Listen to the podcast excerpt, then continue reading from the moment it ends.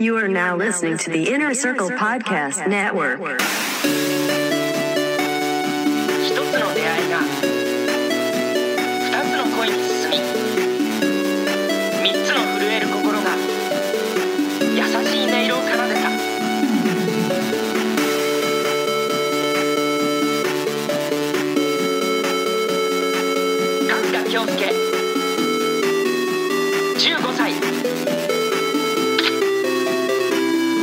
ションしてます。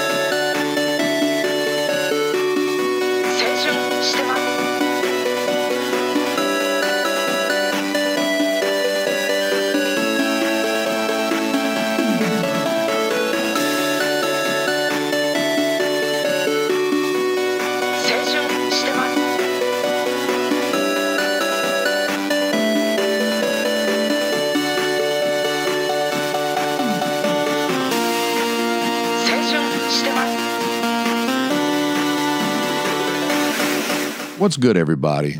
Buenos dias, buongiorno, ni hao, motherfuckers, and konnichiwa, bitches.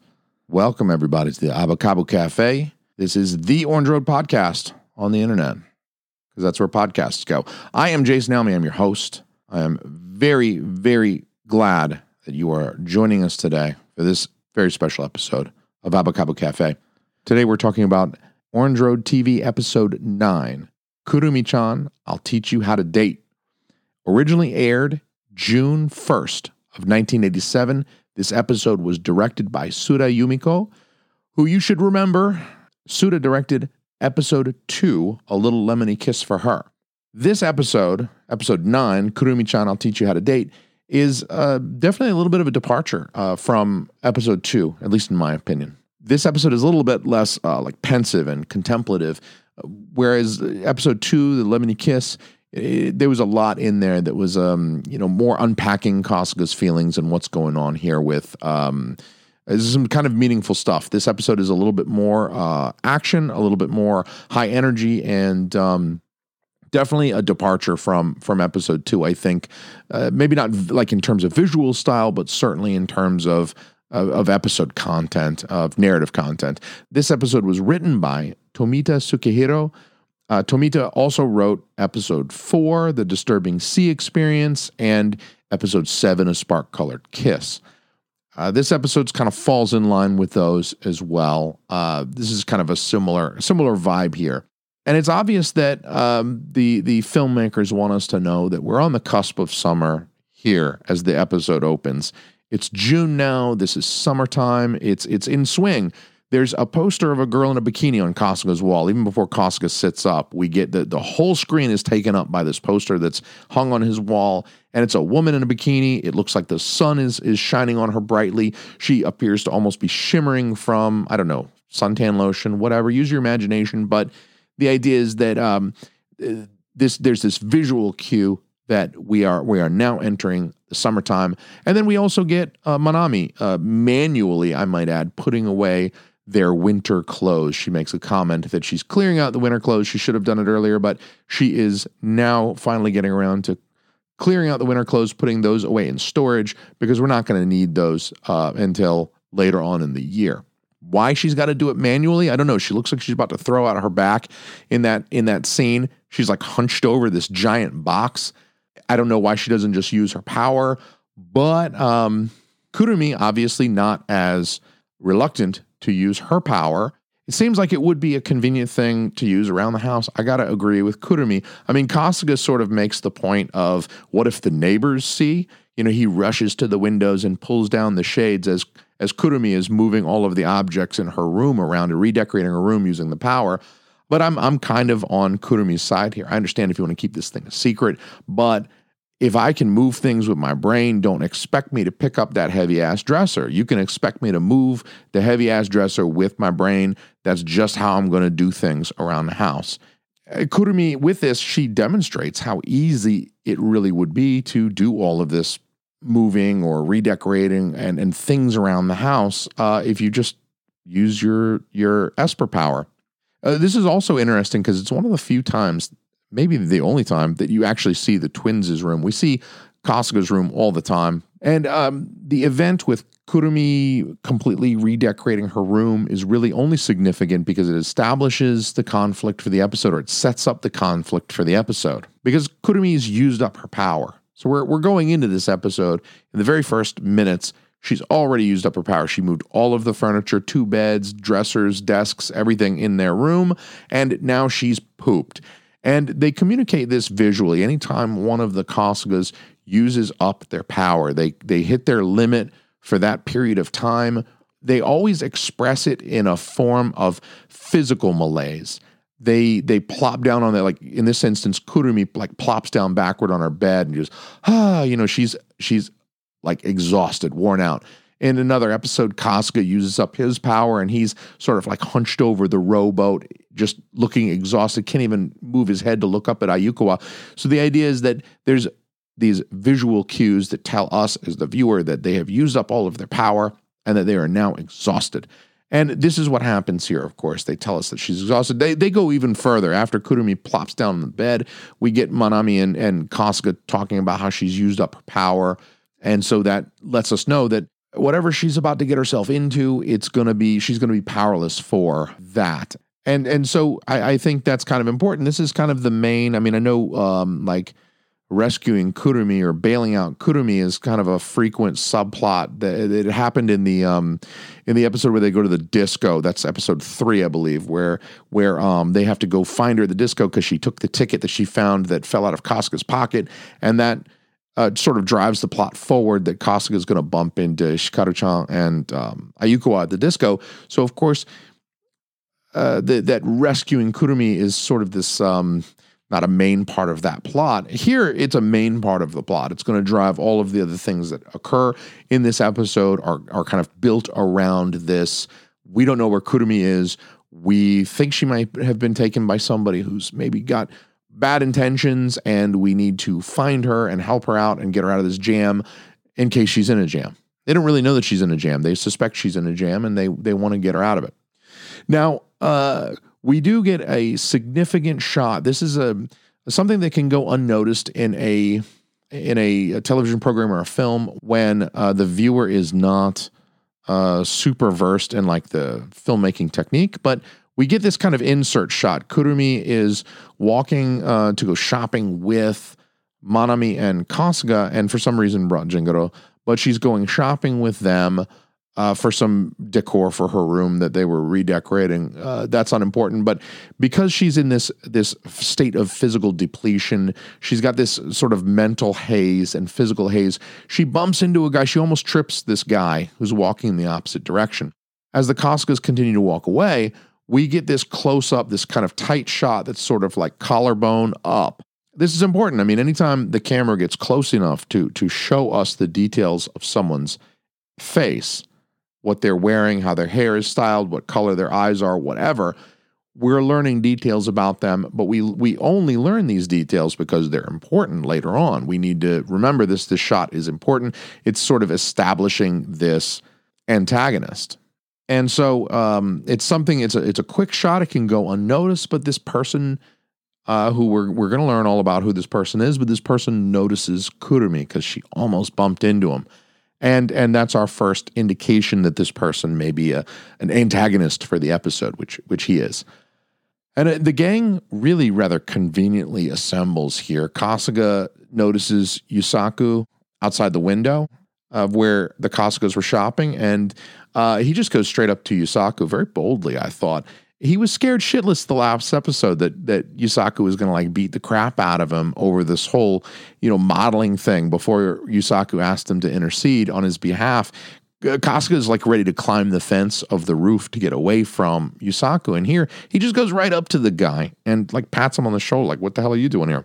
Of course, Yusaku is looking in at Hikaru and and Ayukawa, and um, I wonder if you Yusaku was really stalking Hikaru, or was Yusaku actually following Kasuga? And then when Kasuga noticed Yusaku, he had to pretend to be looking into this store at Hikaru and Ayukawa.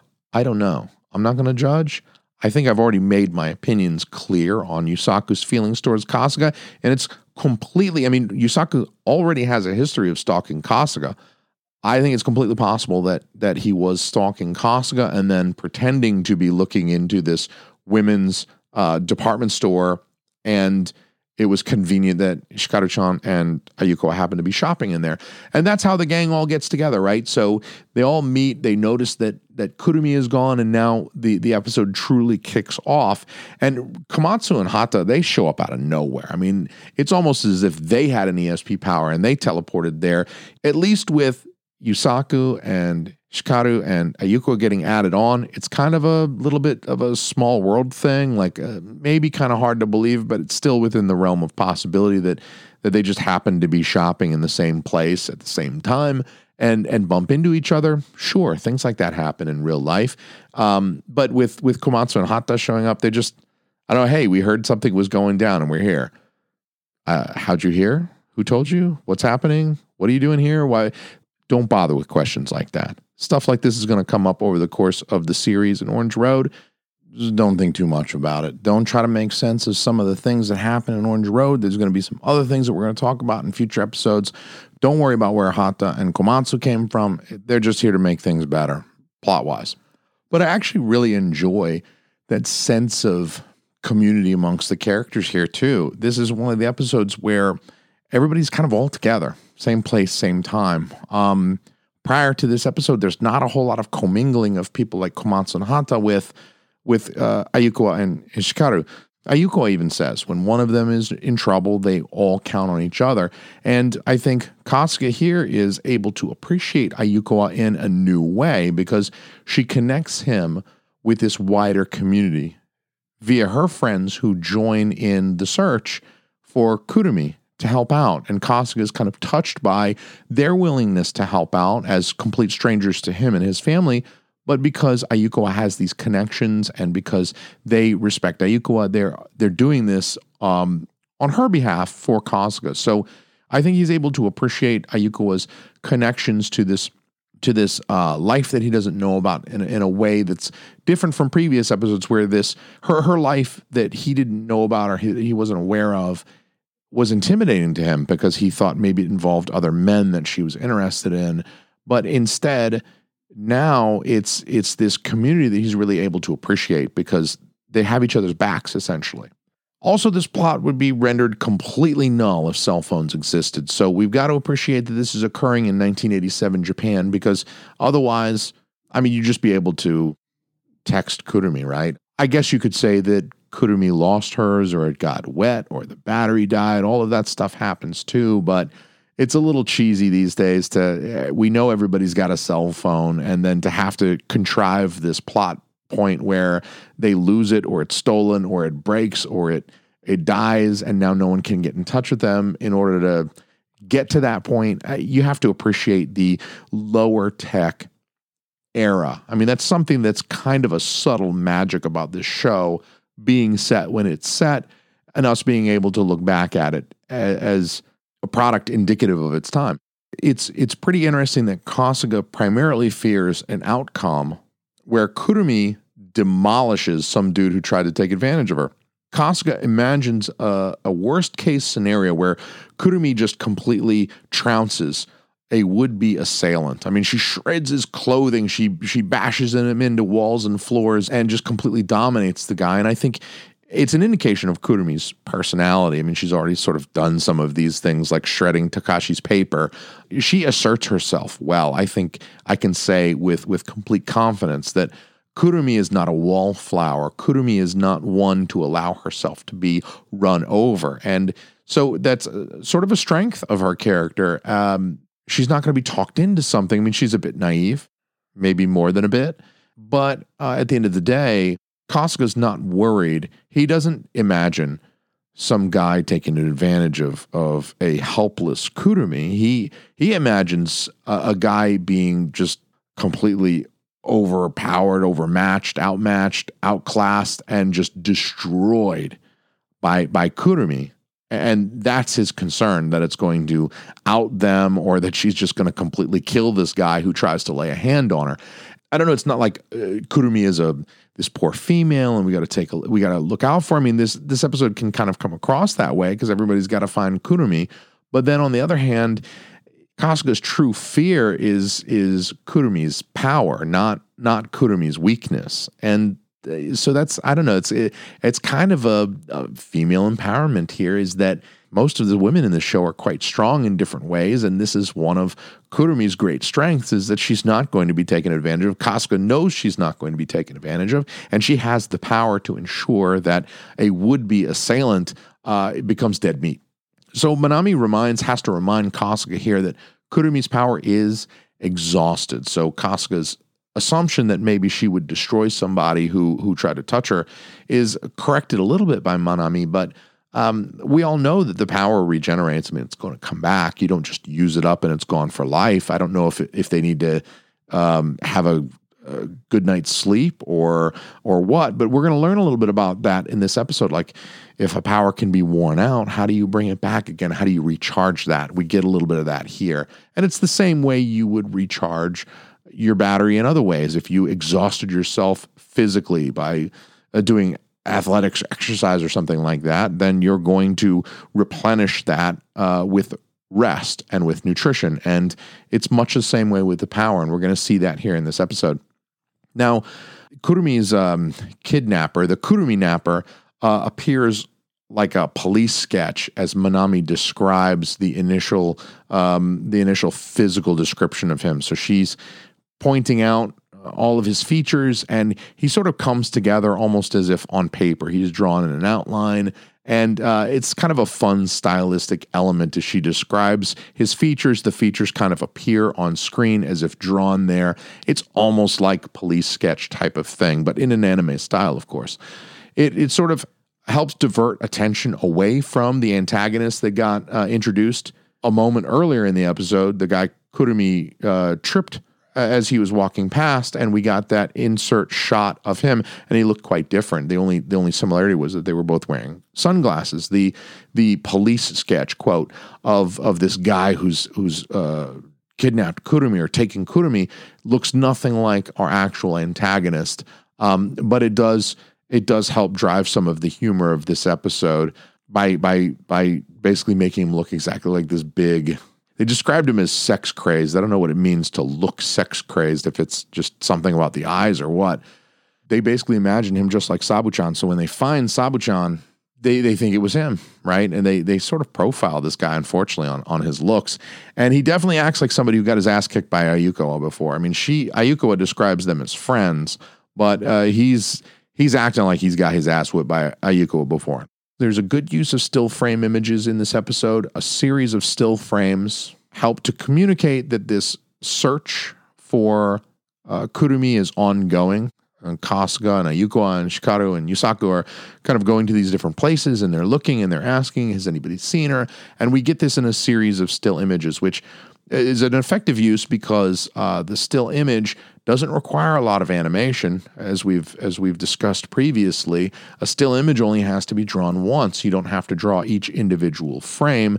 And it also is a very effective. It's used in live action um, films and television as well. Films like Goodfellas put it to exceptional use as well to communicate a certain uh, photographic uh, theme or element. And in this case, they're using it to kind of um, communicate the the passage of time as as the gang is searching for Kurumi. They're they're going this place, this place, this place, that place, and it it uh, demonstrates without having to flesh out every single detail and and being very uh, efficient for the animators that that this search has kind of been going on over the course of the day and that they've been looking for her for uh, more than what would feel like five minutes if they didn't include these still frames. So, again, it's another subtle thing that you may not no- notice the first time you watch or the second time you watch this episode, but you do notice and and um, on further viewings, and and it does have a good impact on the idea that they're looking and looking and looking for her as time goes on. Also, in this episode, finally, finally, finally, Kasuga and Ayukawa actually get some shit for being somewhere inappropriate for their age. It's a little weird that they get away with drinking openly at a disco, but at a park in daylight, totally inappropriate just because it's decorated like Valentine's Day and there's some couples hugging and kissing. So I don't really get it, but at least at least somebody finally recognizes that these are kids and that there are places that they don't belong. Now, Kasuga and Ayukawa are uh, embarrassed into leaving, of course, at the suggestion that perhaps they were also looking for a good spot to make out, maybe. And as they leave, they they pass a couple who watches them go. And the camera linger, lingers on this couple for a moment. The couple couple gives them kind of this quizzical look, like "What the heck are these two doing? Uh, getting out of here in such a hurry?" Or maybe they were looking at them weird because they're young and they didn't belong, and the, you're too young to be making out in a public park, kids. Even though that's that's exactly what kids do. But I, I, I liked that the woman, as they zoom in on this couple, that the woman is wearing a lapel pin of the Eiffel Tower, which is, of course, it's a symbol of of Paris, France. It's you see the Eiffel Tower and you think of Paris, France. It immediately communicates Paris, France, and it also uh, associates it with these uh, like romantic, the romantic imagery of France and the the music and the you know kissing under the Eiffel Tower and this this romantic element that goes with it. And it's in keeping with the visual style of the park, of course, but then it's also kind of cool because my wife and I got married at the Chapelle du Jardin in the Paris Las Vegas Hotel and Casino, and that was pretty awesome. And so, um, this is something that I, I appreciate on a personal level, a personal touch. I like seeing the Eiffel Tower because that's where me and my wife got married. We got married at the fake Eiffel Tower, of course, not the real one because we're not that fancy, but we got married at the fake one in Las Vegas. And uh, so I, I like to imagine that they included this little element for me 19 years before my wife and I got married. No, 29 years before my wife and I got married. So they definitely did it for me. Now we get to cut to Kurumi-chan's date. That's what it is, right? Um, her the Kurumi napper has taken her out to eat. He's feeding her just whatever she wants. She's taking advantage, and he's taking breaks from this this date to watch this super duper rapey video. That's the only way I can describe it. I don't know if they really got videos like this in the 80s that kids could watch to kind of teach them how to date rape somebody, but that's that's really all this video is. This video was really kind of messed up because it's talking about defenseless and vulnerable when the woman's going to be defenseless, when she's going to be vulnerable and shit. This is like a date rapist training course. I don't understand it and I definitely don't approve of it. I don't understand why he can't just she's obviously hanging out with him solo. Well, Jingoro's along, but it's a solo. It's a one-on-one thing. He's taking her out to eat. She loves eating. Guess what you learned today, dude? This girl likes eating. You could probably invite her out to a couple of meals. You could go out a few times, get to know each other a little bit, and then you could probably bang. It always worked at home. So I don't understand why he's got to watch some weirdo video about sealing the deal when couldn't you just be yourself and enjoy your time together with somebody out on a few dates and then just like i don't know do the sex thing consensually? I, look i know crazy ideas don't belong in a podcast about orange road but i'm here to tell you crazy ideas like going out dating going on a few dates and then doing sex consensually. It's insane i know. I'll stop yapping about it. So they're actually, I mean, the video is actually suggesting that he take her somewhere where he can feed her alcohol, get her tipsy, and then su- suggest they go somewhere nicer, nicer for his penis is what he means. And then if she refuses to basically keep at it, like um, it's like the art of the sale. I mean, this guy, it's like a telemarketing scheme, right? I mean, it, it's it's not telemarketing, it's sex, dude. And and uh, like if she says no, then let's respect that. But but th- this is another one of those elements where you can look back and you can say these th- there's these sexist attitudes of 1980s and you could try to point fingers at cultures or something but i don't necessarily think that that's appropriate here. Again i've i've been kind of defensive of these elements in orange road. And it's not because i think the content of this video that he's watching in the story is acceptable uh, in any context modern or 30 years ago. But what I am saying is that at no point in time do the filmmakers intend for us to look at the Kurumi Napper as if he is a admirable character? He's not someone that we're supposed to emulate or or even really feel a particular connection with or empathy for. He's supposed to be this kind of antagonist character and this kind of douchebag. I mean, the fact that they're painting him as a as a, a potential rapist is kind of terrible but he's not supposed to be, and he's not a character that ever shows up again after this episode. Sorry for the spoiler, guys, but he never shows back up. He's an antagonist for this episode. We're not meant to admire him. We're we're kind of meant to look down on this a little bit. Like my diatribe a moment ago about why can't you just go out on a couple of dates with Kurumi, get to know her, and then maybe you could have consensual sex. Like that's what normal people do.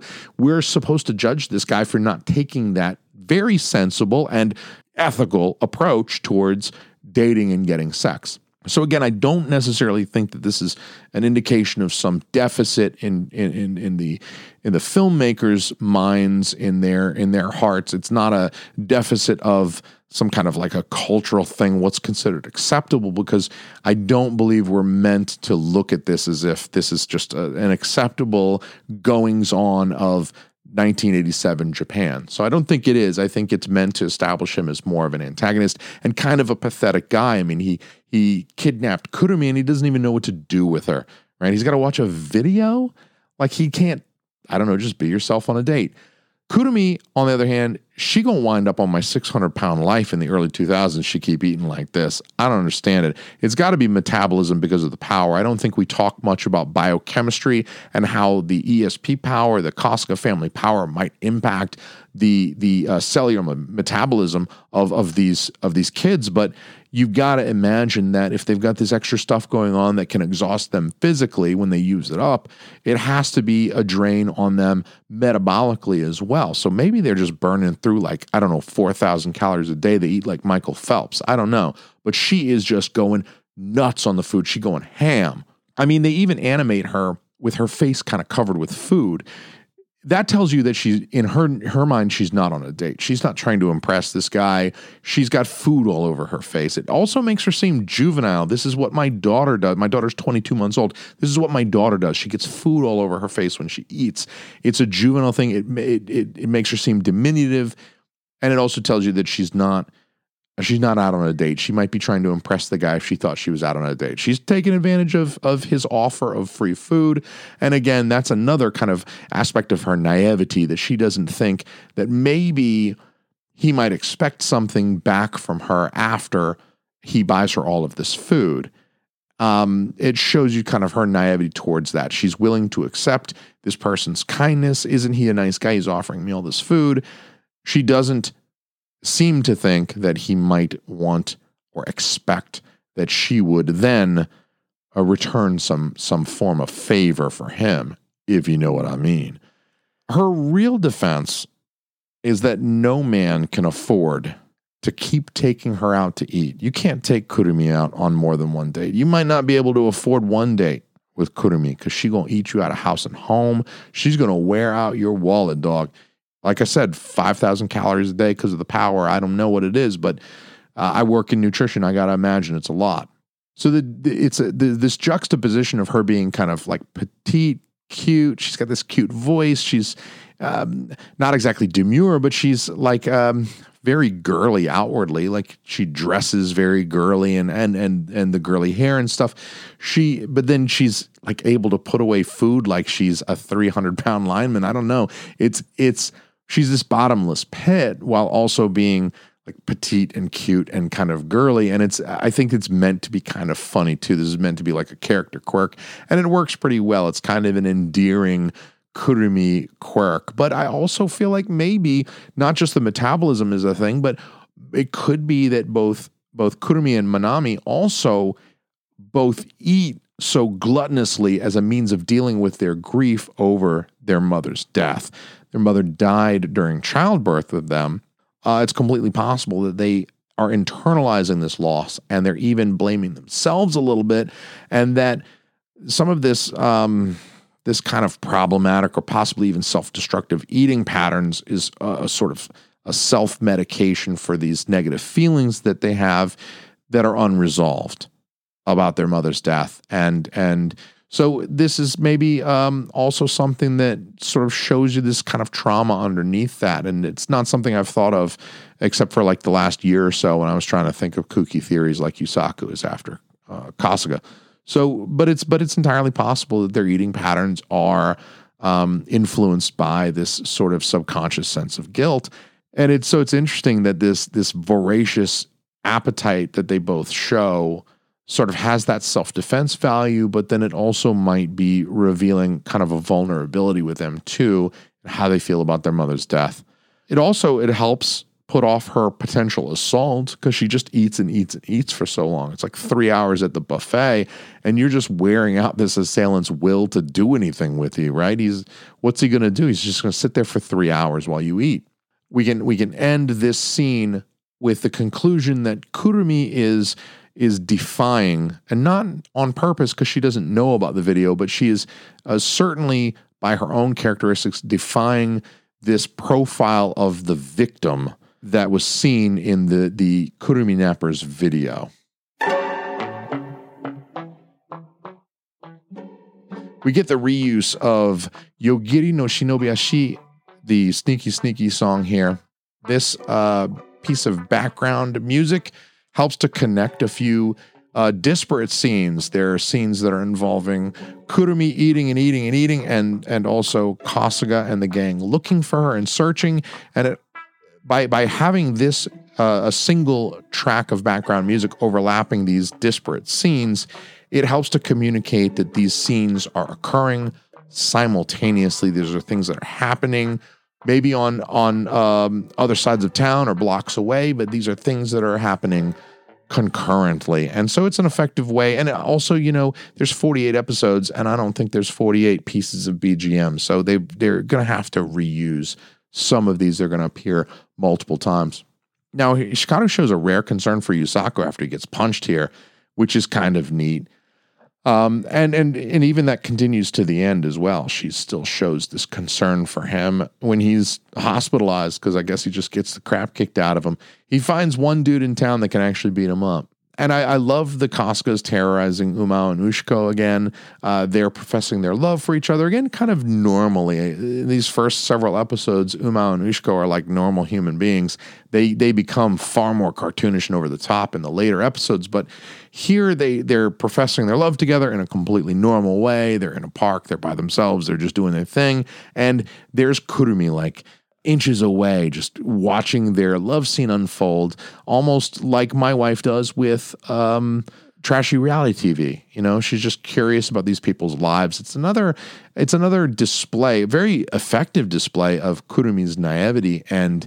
And it's really just kind of this cute aspect of her, right? But then it also incites the Kurumi napper to grab Kurumi and run, and just he's trying to pull her away from this, um, I guess, embarrassing scene where she was interloping on Uma and Ushiko's um, lovely moment. This also prompts Kurumi to drop Jingoro, whom Kasuga finds, and it also makes me wonder: wouldn't Ayukawa recognize Jingoro in the later OVA episode? I was a cat. I was a fish. I was a cat. Wouldn't wouldn't she recognize Jingoro? at that time, just before she spills the red wine all over him and, and colors his fur a little pinkish. I would think so. She got to she got to really kind of be up close and personal with Jingoro here. But again, don't ask these logistical questions. Don't bother your mind with these, is what I must always tell myself. And I'll tell you that as well. Manami, of course, was pulled away by uh, Komatsu to search with him to be his buddy for the search. And then they're in a boat on on the lake and of course this is the perfect place to look because of course the Kurumi Napper is going to bring Kurumi to this park. I know it because it's such a romantic place. It's all Komatsu's excuse to get Manami alone and he's doing the same damn thing, right? I mean, the the the peril here, Manami's peril here, parallels. I didn't think about that sentence very much before I said it. Manami's peril parallels Kurumi's per- peril. Wow. So here, Manami is in the same boat. She's literally in a boat. I'm so sorry about that pun. She's in the same boat as Kurumi. And it also turns out that both of the would be assailants are of the Komatsu clan. It's Komatsu's older brother who has kidnapped Kurumi that day and does, in fact, attempt to assault Kurumi. And Kurumi assaults him right back as he deserves. She she does him better than he deserves. She elevates him to I don't know 30 or so feet out to the middle of the lake and then drops him near enough to Manami and the younger Komatsu that uh, she's able to interrupt Komatsu uh, as he just about starts to pounce on Manami. And it's really, they just come from this whole rapey family. And I don't know if I approve of either of the Komatsus. They really just don't seem to be great guys. And you can't leave them alone with your sisters because they're not to be trusted.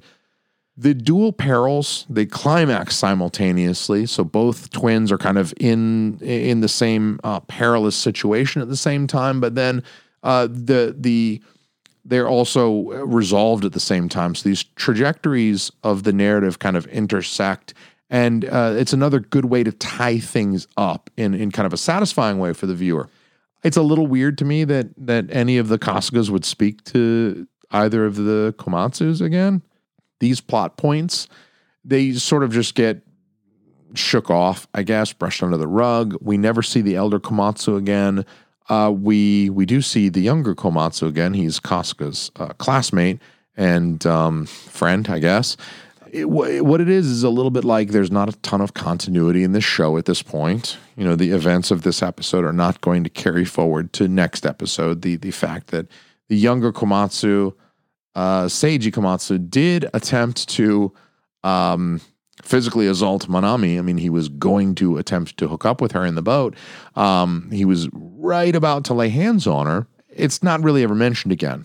That's a lack of continuity, but it also has this sort of feeling like uh, boys will be boys type of thing, which I am very reluctant to try to write off a would be assault as like boys would be boys because it's not that, right? I mean, it's it's not a matter. I mean, it's not a, excusable as a boys will be boys type of thing, but it's we really only see Kasuga chastising Kurumi here that she could have exposed the family power and what was she thinking going off alone with this guy. It's it, this is part of the episode where there might be a little bit of a, a sort of a sexist or misogynistic element in that Kasuga's not beating the shit out of the two Komatsus because they they kind of these are the guys who tried to to to do the assault.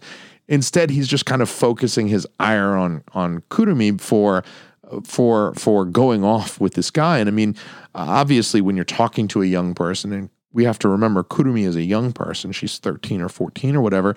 She's a young person, and she is is relatively naive because she she's youthful and she lacks the experience that comes with older age. And so she maybe is more careless than she should be. And maybe she trusts people that she doesn't know well enough and that she shouldn't be trusting. And if their their last name is Komatsu, if their family name is Komatsu, definitely don't trust them. At this point, I ain't. Kasuga is right to encourage Kurumi to be more judicious about where she goes and with whom. But pinning all the blame on her for her would-be assault, I don't think is is is warranted, really, because that's not her fault. She didn't ask to be assaulted by this guy because he bought her food. She should have avoided him yeah, sure, okay. But then also she's naive. She didn't understand that this person was going to try to um, receive uh, sexual benefit from her in return for uh, the the food that he bought her. So it is a little bit like you let the Komatsus off the hook, and uh, Kurumi is in trouble for for going off with this guy, and it's one of those things where the blame kind of gets placed on the woman, and and and I don't know. They don't say boys will be boys, but they don't really go after the Komatsus much for anything. I don't know if that's a personal failing on Kasuga's part that he should he also is young and he also is trying to lead, but he is he's very young to be leading like that. And so maybe it's a personal failing on his part and that he should be focusing more on on the Komatsus being would be assailants. Um, and and and maybe a little bit easier on Kurumi for uh, for being a bit naive and maybe not judicious with who she went around with, or it could be um, something on the part of the filmmakers that it's important for them to write and animate a scene where Kasuga is chastising Kurumi, but they don't bother with any follow up on on the Komatsus. So I think that that part, the ending of this episode, is kind of open for interpretation there, and certainly there's not going to be any follow up on it again. This is we, we've reached kind of the part of the series where the ending of each episode, the events, the specific events that transpire, don't have very much bearing on the next episode. In these future episodes, it does give the feeling of kind of a fillerish, fillery, filler. Like it's a filler episode. It's not necessarily because these episodes do still progress Kasuga's relationship with Ayukawa. And Things still develop and move forward, but without a lot of inter episode connectivity. And the reason for that is 1980s television.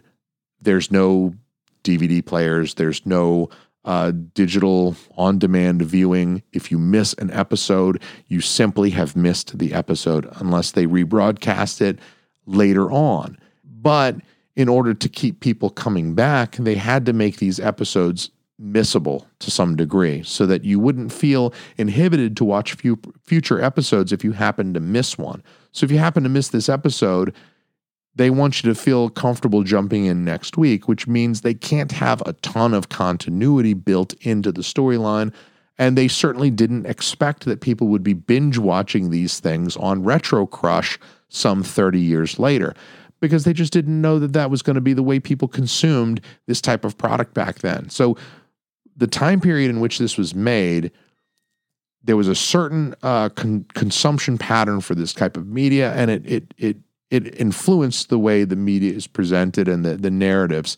And, and that's part of why some of these episodes might feel a bit like filler, and certain things like you tried to assault my sister just never get brought up again.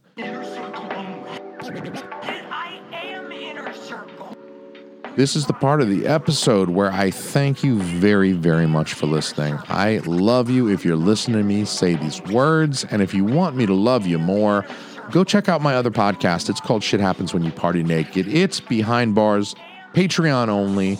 I moved it off of the public podcast players just because uh, I needed to. I'm sorry, guys. I had to do it. But I would love it if you became a patron. Go support Team Alme Studios patreon.com slash team alme a-l-m-e that's my last name. Uh, please go check us out. It's a it's a hilarious comedy podcast. It doesn't really have anything to do with anime but or orange road but it's um it's a it's a funny podcast i get to cut loose and uh, i enjoy it very much and i would love it if you would listen to it. I think you would enjoy it too. Also if you need more podcasts to listen to besides abacabo cafe and shit happens when you party naked that is you can listen to me on Creatures of the Night. There's a tiger with three eyes in the artwork, and we talk about just kooky stuff. Don't worry about any political anything. We talk about Bigfoot aliens tripping balls on the beach at night. Uh, we just it's fun. All right, make America creatures again. Don't don't get all political with the QAnon stuff. We don't. Uh, so come check us out on Creatures of the Night. Check out InnerCirclePN.com. I'm a member of the Inner Circle uh, Podcast Network. You can find great shows on InnerCirclePN.com. Shows like The Plunge, The Untrained Eye, Simmons and More podcast, Failing Hollywood, and The Hood Diner. I love all those podcasts. These are the podcasts I listen to every week. I think you guys will like them too. So please check them out. InnerCirclePN.com. I want to thank everybody once again for listening. I do really appreciate you if you have listened to this episode. I really appreciate all the feedback I've gotten from everybody. Please keep it coming. DM me. I'm online, Twitter, Facebook, Instagram at AbacabooPod, A B C B P O D. You can DM me, you can shoot me a message, and um, I'll, I'll be happy to, to chat with anybody. Be happy to hear your feedback. A lot of you have given me some really great feedback already. I love it, and I do try to incorporate into these episodes. So if you've got a good point, if you make a good point, I will be happy to uh, incorporate that into my next episode. In the meantime, I'm going to leave you guys with uh, some music right here. Let's see what this is.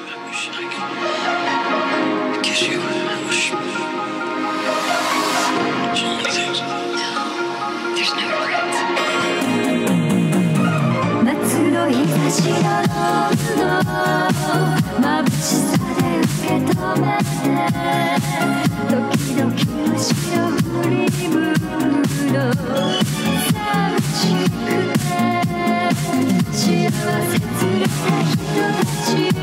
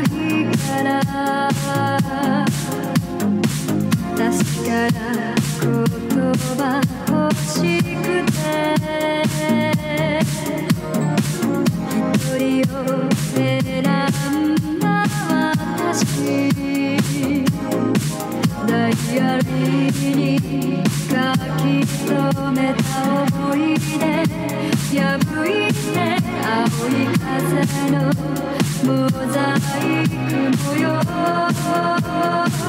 ビルに落ちてく夕日の赤いスポットライトいつか夜が忍び寄れば寂しくてきらめく夏のジェリーな悲しみにかった 明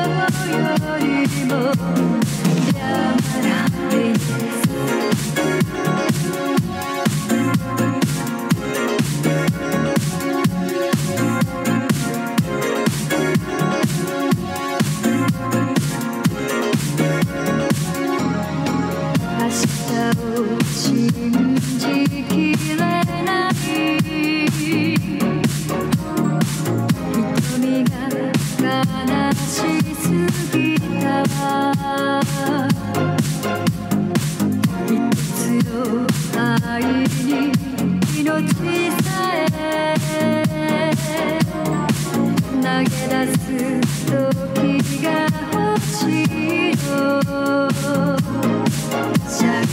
ングリラを虚しく探す旅のドラマでプリマドンナ一人踊るわ